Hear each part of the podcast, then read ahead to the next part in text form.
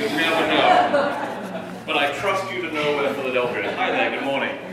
Uh, Philadelphia, as you all know, was the nearest free city uh, to the slave South at the time because it was just 40 miles north uh, of the Mason Dixon line, the boundary that separated Pennsylvania from two slave states on its southern border uh, Maryland, where I live now, uh, and Virginia, now West Virginia. Uh, and Delaware too, actually. Uh, as Pennsylvania and other northern states had slowly disentangled themselves from race slavery in the 50 years after the American Revolution, that boundary along Pennsylvania's southern border had become ever more important. By 1825, the year that Cornelius Sinclair was kidnapped, that Mason Dixon line seemed to divide two worlds separating northern free states from southern slave states. For African Americans, it was the closest thing to a modern international border anywhere in North America. That border mattered. And Philadelphia's proximity to it made Philadelphia's many black residents, whether they were runaways from slavery or whether they were legally free, it made Philadelphia's many black residents attractive targets for professional people snatchers.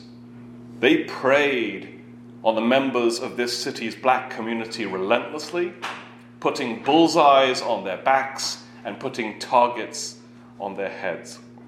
The people they stole away could fetch anywhere up to $15,000 in today's money in Louisiana, in Mississippi, in Alabama, three of the new territories and states that were rising up along the Gulf Coast at the time. The American settlers swarming into the, that region said they needed, and they certainly demanded, a bottomless supply of forced labor to cut sugarcane and to pick cotton. They would take almost anyone, including, it seems, children as young as 10 year old Cornelius. Now, planters down there in the deep south, they may not have liked buying a small percentage, maybe 5% of their slaves from kidnappers but they had few other options. They had been forced to look to sources within the United States for their labor needs ever since 1808, which is the year that lawmakers here in Washington passed legislation outlawing any further slave imports from Africa or the Caribbean. That 1808 decision was a major turning point in the history of slavery in America.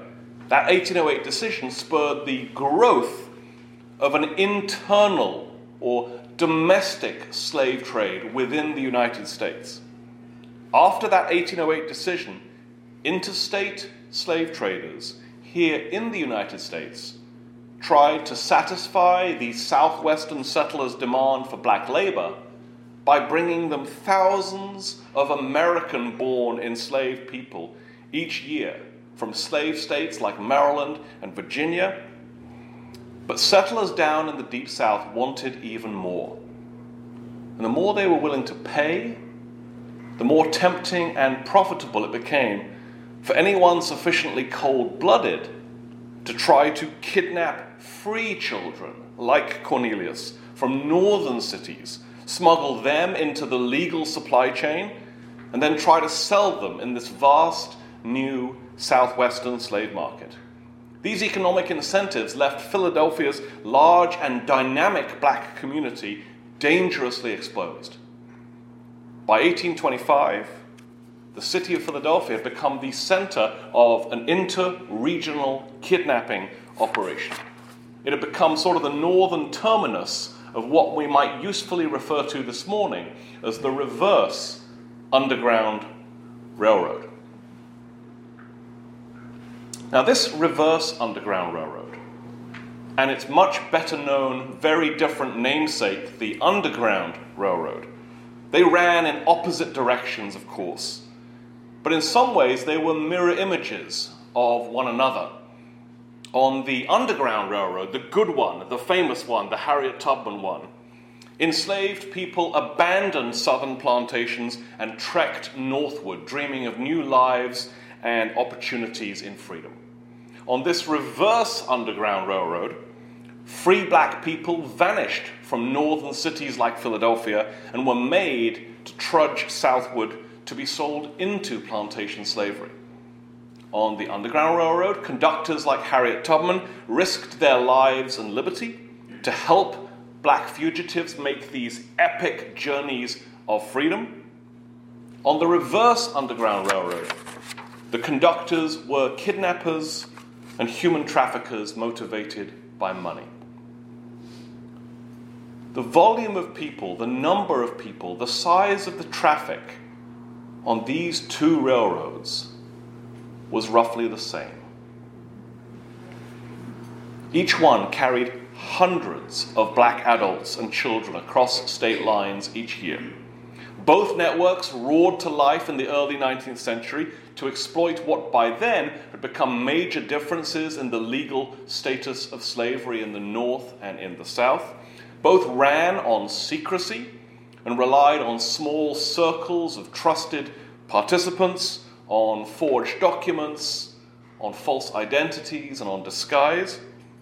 Whether traveling from the slave states into the free states, or vice versa from the free states sucked into the slave states, black voyagers on both networks had to hide in stables, cellars, and attics. The direction of travel was different, but if you saw on a map the actual routes taken by freedom seekers and by victims of kidnapping like Cornelius Sinclair, you would see that the routes on a map were largely the same. They might even have passed one another on the roads from time to time. Most Americans, I hope, by now know quite a lot about the Underground Railroad, the good one, the famous one. Historians have now spent more than 100 years studying the tactics and strategies that Harriet Tubman and her fellow conductors and station agents used to help freedom seekers escape from slavery. Accounts by former passengers on the Underground Railroad, biographies of former participants have spurred immense interest not only in Tubman, but also in her many other comrades and collaborators. And again, if you're looking for heroes in American history, the Underground Railroad is a great place to look. Their achievements are starting to saturate popular culture, and that's a wonderful thing. There are walking tours, there are television shows, there's a great museum in Cincinnati, there's another one on the eastern shore of Maryland, uh, and there's this new movie, Harriet, that came out uh, in November. And I like to point out that Harriet did really well. Um, Harriet was supposed to make $8 million in its first weekend at the US box office. Instead, it made $12 million, which meant 50% more people went to see it than have expected. Um, so it overperformed expectations by 50%. Have you ever overperformed anyone's expectations of you by 50%? My wife would tell you I frequently underperform by 50% or more, but uh, Harriet's doing really well, which is great. And all of these things, are, all of these popular culture representations of uh, Tubman and the Underground Railroad, uh, are dedicated to celebrating, of course, the men and women who heroically created the secret network through which the enslaved could escape to freedom. We know, I think, far less about what I'm calling this morning the reverse Underground Railroad. Its conductors and station agents worked tirelessly to remain untouchable, and the identities of all but a handful of them still remain a mystery 200 years later.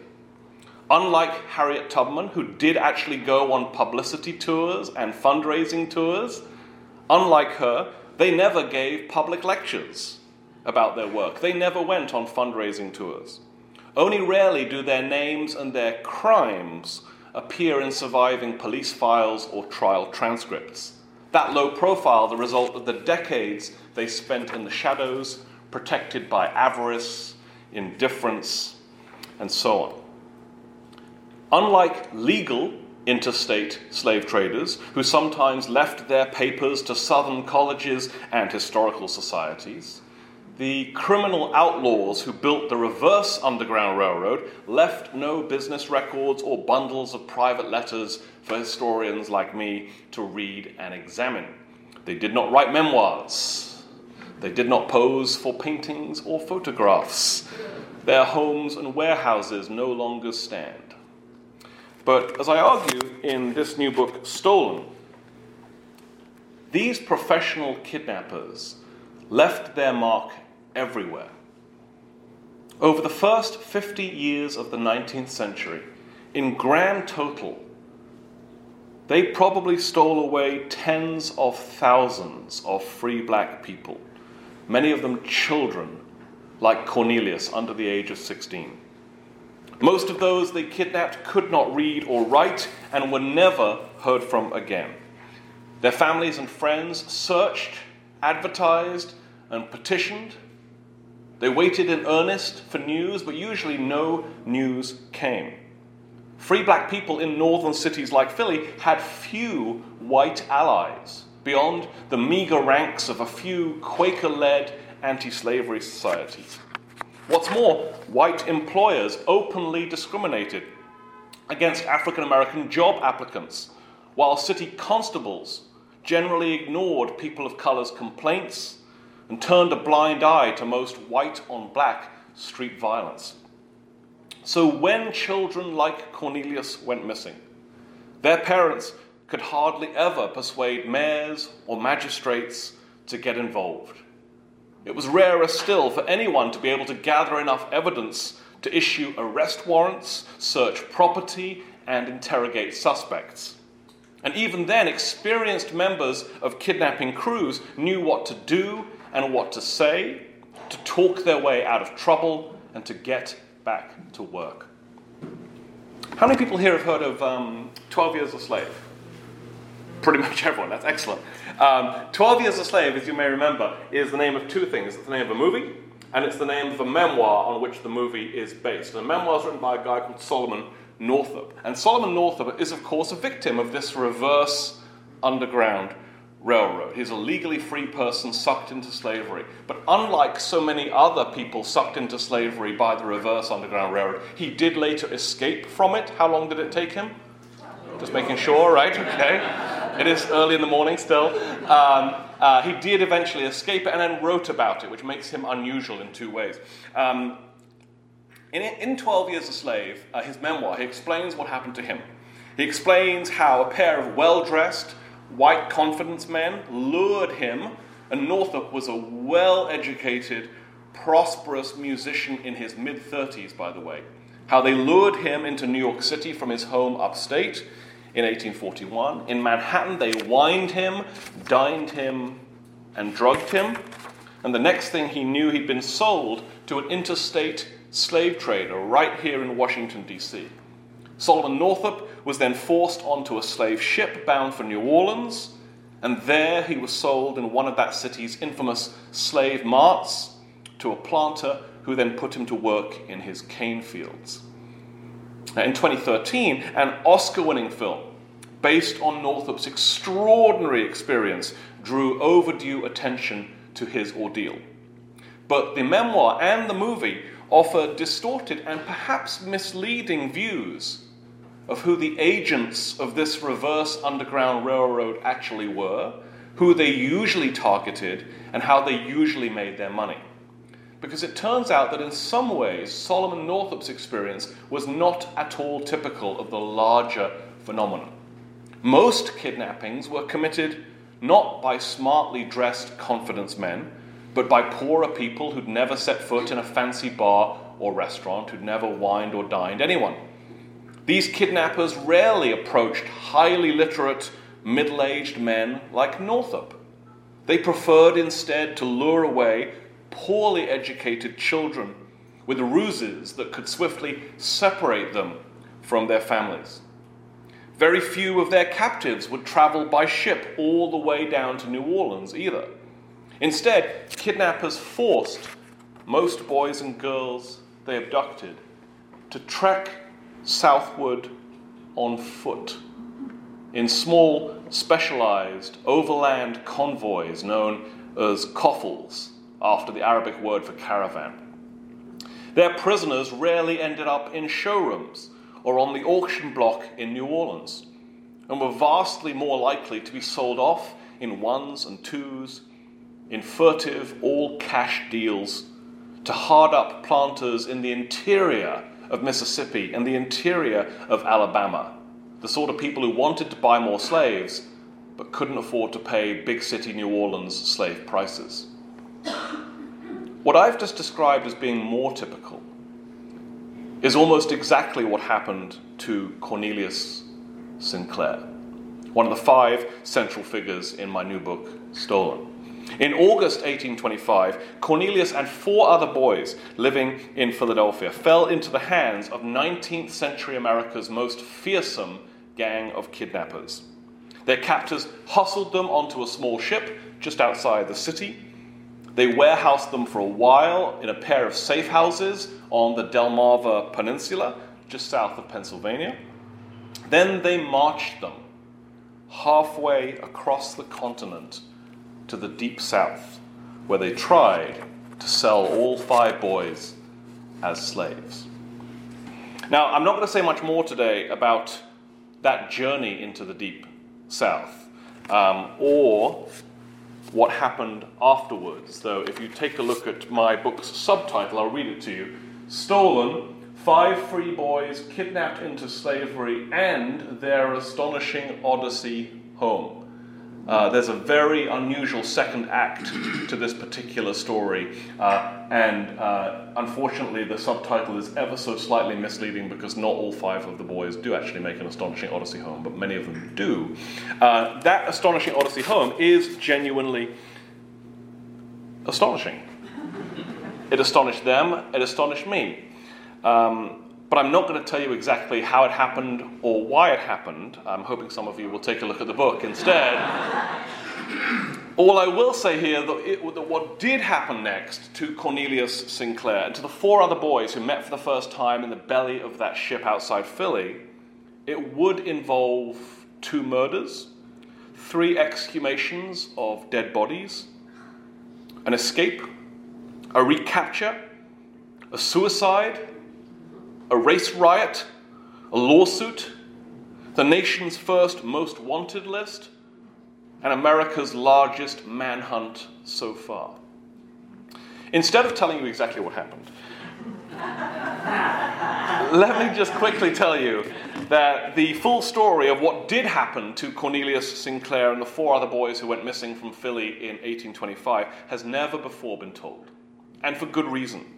Because Cornelius was a child at the time he went missing. He came from a hard up family that was not the sort to leave behind many traces in libraries and archives. And that's a problem, right? Because historians need sources. We need lots of sources to reconstruct past lives in ways that are fair and true. The stories and struggles of the many people who do not leave rich troves of papers, diaries, or memoirs often remain unstudied and untold as a result of that source problem. So, to reconstruct the basic outline of what did happen to Cornelius uh, on his journey along the reverse Underground Railroad, I began with two sources we already knew about. One was a small packet of letters written to or from the mayor of Philadelphia. The second was coverage of Cornelius's case in a single Philadelphia anti slavery magazine. Um, but on their own, these two sources turn out to be too thin, too few, too weak, too incomplete to sustain a whole reconstruction. So I've had to go looking elsewhere, digging around in any archive I could find for scraps of information that, when stitched together, can start to flesh this all out. There has been a lot of failure and a lot of wasted effort along the way, a lot of days spent finding nothing at all, which is a very common experience for historians. But ultimately, I think it's been worth it. Over six years of research for this book, I've unearthed more than 100 new sources, more than 100 treasures about this case, buried within 35 archives in 14 states and the District of Columbia, right here. Um, I'll just highlight three of them super quick. One was the handwritten notes of a trial that took place in Tuscaloosa, Alabama, a trial which would decide Cornelius's fate for the rest of his life. I found a pair of letters in which one of his kidnappers pleaded his innocence, which was not true. And I found a missing persons ad written by Cornelius's heart-struck father three days after his son uh, disappears. It's on page eight. I'm going to briefly read it. It says, Boy lost.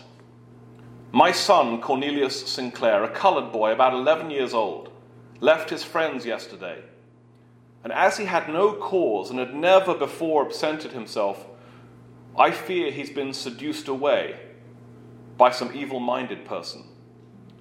My son is a very dark, mixed race lad, pretty stout built, thin, long fingers. His eyes are weak, his left eye is smaller than his right.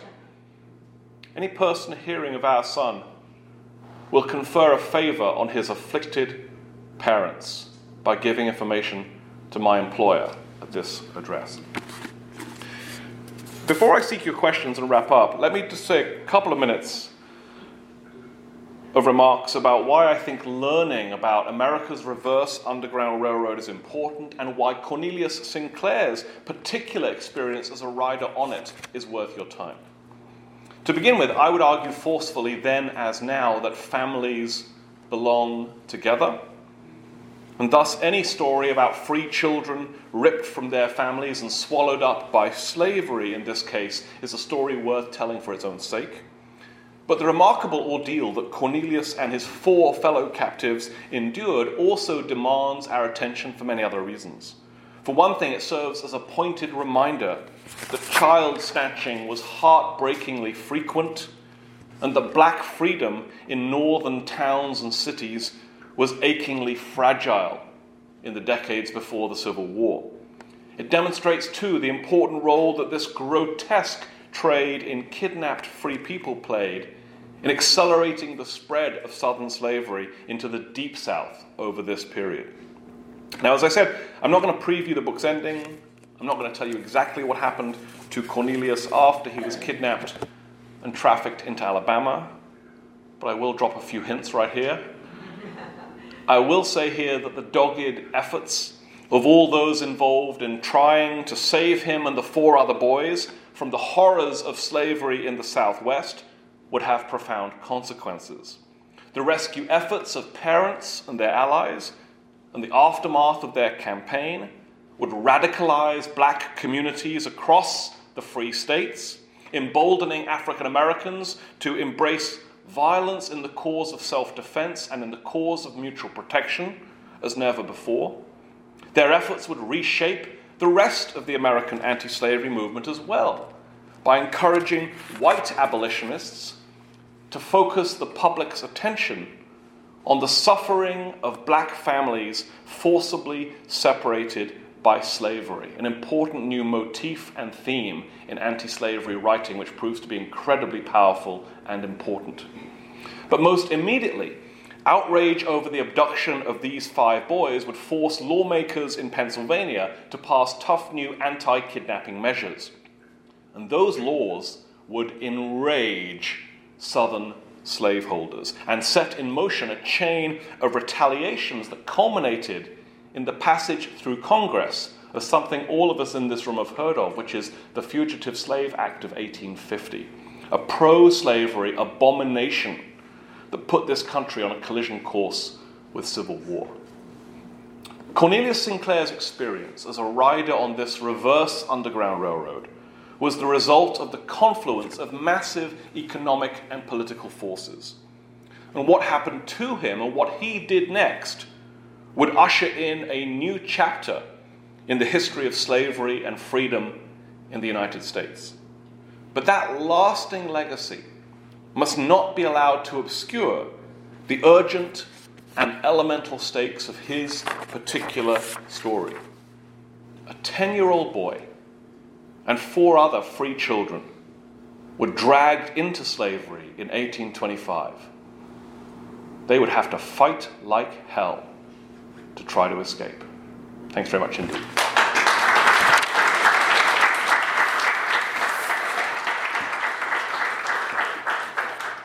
I see a few hands. Let's uh, have a few questions if we might. Yes. Uh, all the way back, sir. Yes.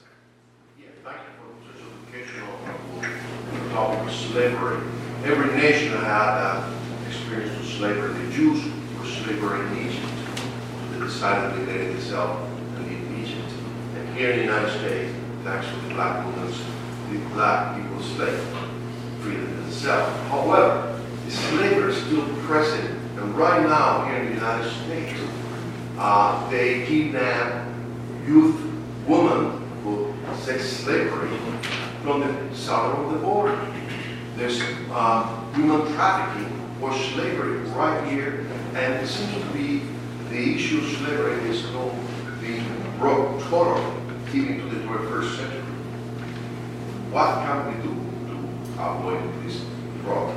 What can we do to avoid this problem? So the comment was that slavery is not dead and buried. You're exactly right. Human trafficking and slavery is a modern day phenomenon just as much as it's an historical phenomenon. And we in this country, and I say we, I have a British accent, but I'm naturalized US citizen, very proud to live here. Uh, we in this uh, country tend to think that slavery is behind us, and that we did our job in the Civil War with all the blood and treasure spilled in that war. And that's a half truth at best, because in this world today, in this world, there are more than 40 million people enslaved today. Within the United States, there are more than 100,000 people enslaved today. Many of them are in California uh, on massive agro um, um, picking fruit and vegetables on massive agro uh, corporations uh, uh, places. Uh, many of them are in Florida, in New York, involved in uh, sex work, Uh, and many of them are involved in uh, enslaved domestic work in Washington, D.C., and New York, uh, protected by diplomatic immunity by the people that, own, that, that, basically own them. what can we do? We can educate ourselves first and foremost, right? I'll point you to three websites or three organizations if you do want to learn more about this, who are doing the work that abolitionists did before the Civil War. Those groups are called Free the Slaves, uh, Anti-Slavery International, and the Polaris Project. Polaris is the North Star, which Frederick Douglass would have recognized. Uh, so take a look at those websites and educate yourself, because there's a lot that we can all do, myself included, uh, to move this ball forward and eradicate slavery in our lifetimes. Carolyn. I was just wondering how you came upon the story of Cornelius, and then when you did start looking into it, what was the point that you said there's more to tell here Oh, and Rick, we're recording. So oh, I'm sorry. Yes, yes. Uh, so the question was, how did I come to this uh, uh, story? Uh, I came to it through a back window, uh, which is to say, I came across it through a minor character who appears for about 10 pages in this book. And it's one of the kidnappers. The kidnappers were part of a gang, as I've mentioned. One of the gang's leaders was a 65 year old white woman who lived in Delaware, whose name was Patty Cannon. Um, who people who live out there in Delaware today would still recognize that de- name, though on this side of the Chesapeake Bay Bridge, no one's ever heard of her. Because uh, the Eastern Shore is a weird place. Um, so I came across this story because I used to, I was previously writing a book about suicide, and Patty Cannon may or may not have committed suicide at the end of her life. Uh, she was certainly in jail when she died, awaiting trial on three counts of murder, and it's not clear how she died in prison. So I came across uh, Patty Cannon through my previous work, and I dug into her life and could not believe. Uh, what she had been involved in, because when I came across her story in 2011, uh, I knew almost nothing uh, about the phenomenon of kidnapping um, adults and especially children from free northern places into southern slavery. I was dimly aware of Solomon Northup's memoir, though in 2011 I had not read it. The movie from 2013 had not come out. If I'd given this any thought, I would have told you um, that people like Northup were a tiny exception, that this didn't happen very often. And I was wrong about that, it turns out. Six years of research have turned up, as I've said, hundreds, thousands of cases when free adults and children were kidnapped uh, into slavery. Uh, and I've chosen this story to tell as a representation of the larger phenomenon because of all the things that happen which are unusual about this case. The astonishing Odyssey home, mentioned in the subtitle of my book, is not common to most of these cases of kidnapping. But because it did happen for some of the boys in this case, it generated a body of sources that illuminate the larger experience of being kidnapped into slavery, which, from a child's perspective, we do not normally get and do not normally possess. Those accounts do not exist or survive. But in this case, because of what did happen, they do. So this was my entry point into this much larger phenomenon. And one quick thing I'll say in, in addition is that um, I, the parents are also major, major characters in this book. The parents of the five boys uh, kidnapped. And that was important to me because uh, when I started this project, my wife and I were trying to get pregnant. Uh, we now have a six year old and a three year old, uh, happy, healthy, and completely bonkers. Um, and, you know, the thought that my children could ever be ripped away from me and there's nothing I could do to stop this, that has always ripped at me in a sort of primal, elemental uh, way. So I couldn't look away from this story once I got down there. And I hope readers will take a look too. Oops, we're being recorded. Yes, ma'am. Yeah, I have a question. Why do you think there was such a failure of the rule of law with respect to Pennsylvania in particular? Was a states' rights versus a federal issue and the fact that a state, Pennsylvania, which was known for being where the Underground Railroad would bring people in, mm-hmm. would equally have such an unlawful activity taking out? It's a great question. It requires a longer answer than I can give here, so I'll just take a narrow part of it. Why doesn't the state of Pennsylvania stop this consistently? Because the state of Pennsylvania is basically a free state. Philadelphia is basically a free city by 1825. Why don't they just stop this? And the answer is because um, having gradually abolished slavery, um, most white Pennsylvanians think their job is done, number one.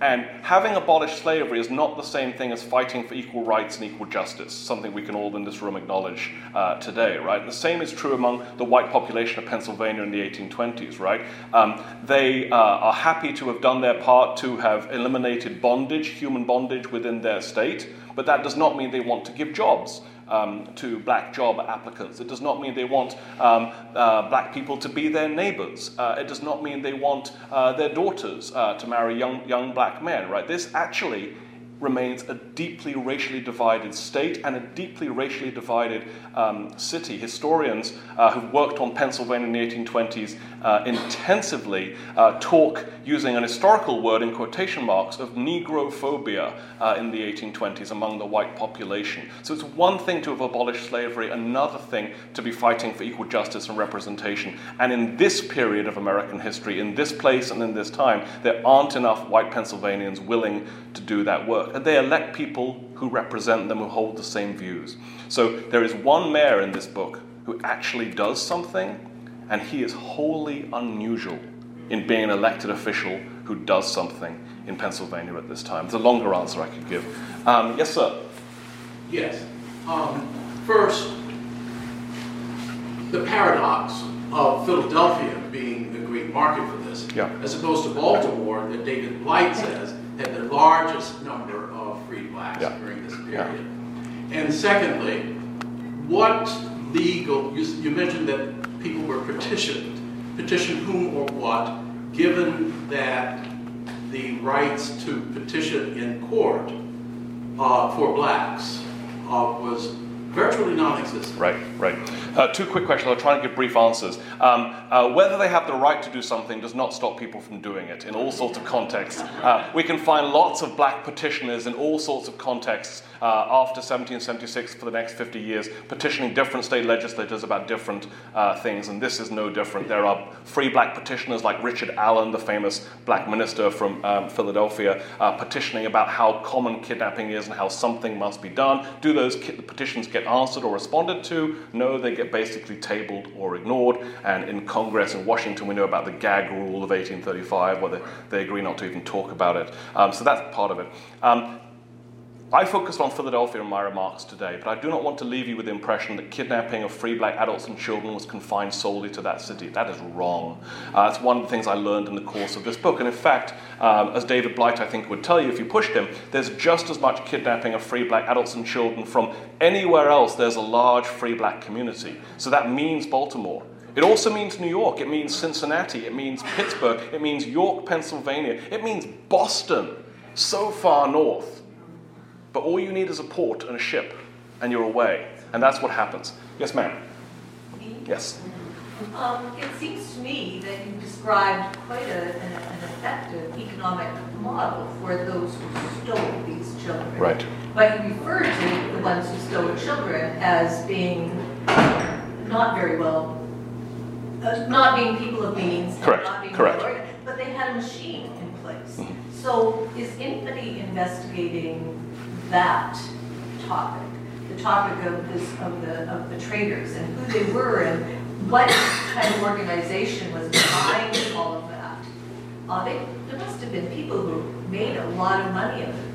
So, yes, I don't, I don't want to overstate this. Uh, no one is becoming the modern equivalent of a, of a millionaire or multimillionaire doing this work because it is incredibly uh, risky and it's hard to recruit people to join you uh, in doing this work. The most successful, if I can use that word in quotation marks, because obviously this is grotesque work, um, the most successful kidnapping operations are family businesses uh, where you can trust the people who are related to you by blood or by marriage. And that is true for the gang at the center of this particular story. Uh, this is the most well known and fearsome gang of kidnappers, the gang that steals these five boys. Uh, they're called at the time and now the Cannon Johnson gang. Cannon after Patty Cannon, who I mentioned earlier on, and Johnson after her son in law, uh, Joseph Johnson. They're a team, they employ or they uh, uh, associate with about 12 or 15 other people, the vast majority of whom are related to them, and the small number of others they pay handsomely to make sure they are loyal. Um, and, you know, um, the law enforcement mechanisms are under a constant stress test. Uh, I've said that there's not much responsiveness from elected officials, but that doesn't stop petitioners and members of the free black community from doing everything they can to lobby to get something done every, every time a child uh, goes missing. So there's that constant push and pull between apathy and indifference and activism and resistance from members of the free black community. And that does sometimes result in arrests and convictions, which again narrows um, the base of people willing to continue doing this work rather than end up in prison, right? So with any criminal enterprise, there are real risks involved which limit them from doing everything out in the open and becoming billionaires, though the financial incentives are very great, as you pointed out. I think our time is almost up, so I'm going to take one more question from the back. No pun intended. I've been in White Deer, Pennsylvania. I don't know what those people do up there, but they celebrate Christmas with the best I've ever seen in my life.